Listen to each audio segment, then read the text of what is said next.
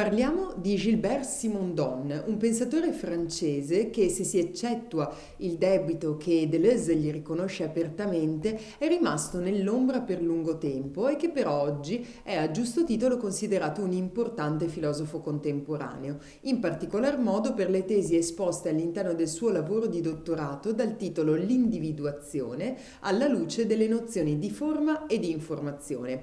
Ripercorriamone quindi i passaggi salienti.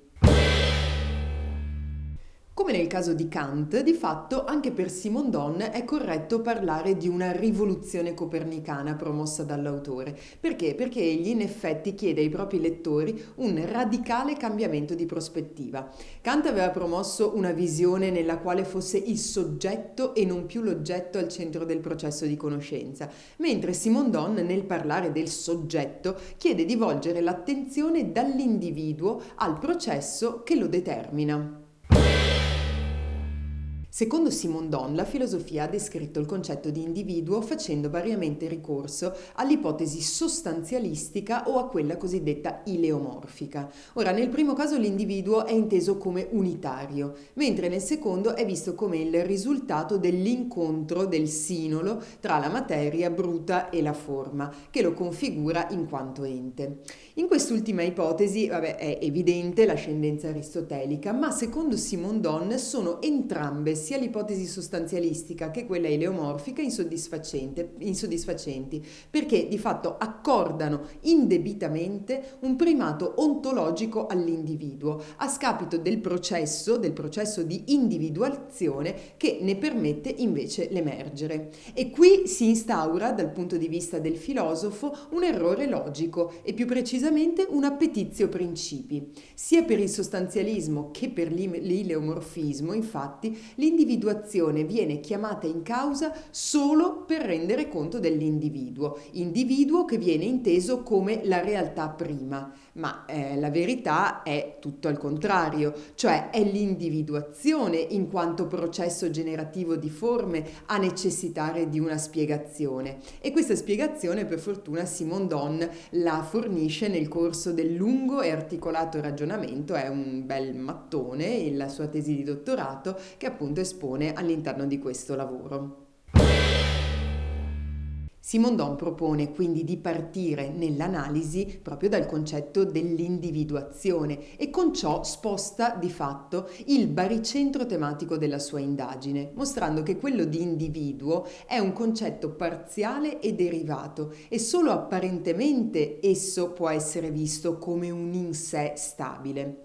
L'operazione di rinnovamento del pensiero è profonda in Simondon e attraversa anche una sorta di rinnovamento rinnovamento del lessico utilizzato. Uno dei punti di originalità della sua filosofia sta infatti nell'aver trasposto sul piano filosofico tutta una serie di nozioni che sono tratte dalle avanguardie della riflessione scientifica del Novecento, tra cui la termodinamica, sicuramente la fisica quantistica, ma anche la biologia dello sviluppo e la fisica dei sistemi complessi, solo per citarne alcune.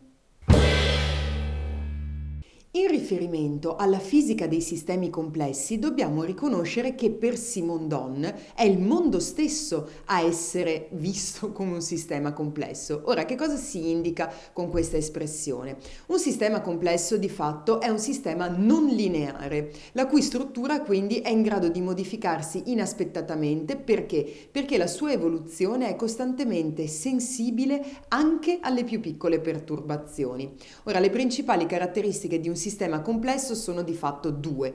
Da un lato la sua imprecisione nella determinazione dei contorni degli elementi che lo compongono e dei suoi stessi confini. In secondo luogo abbiamo anche la sua costitutiva apertura nei confronti dei fenomeni cosiddetti emergenti. E cos'è un fenomeno emergente? Un fenomeno emergente consiste di fatto nella manifestazione collettiva di un sistema, manifestazione che però non è riconducibile alle singole manifestazioni degli elementi che lo compongono e gli elementi quindi a loro volta non risultano mai esclusivamente determinabili in maniera separata dal tutto al quale appartengono. L'equilibrio di questo sistema non è stabile perché questo escluderebbe la possibilità di una trasformazione e di un divenire. Per Simondon la stabilità equivale allo zero termico delle potenzialità di un sistema e coincide di fatto con uno stato di morte del sistema stesso. Altrettanto però dal lato opposto non si può parlare neanche di un caos generalizzato perché il disordine radicale porterebbe altrettanto alla negazione del divenire. E allora allora Simondon parla di metastabilità, di una condizione cioè quasi poco, debolmente o localmente stabile, che quindi ha il divenire come condizione primordiale d'essere e non come un accidente che le accade.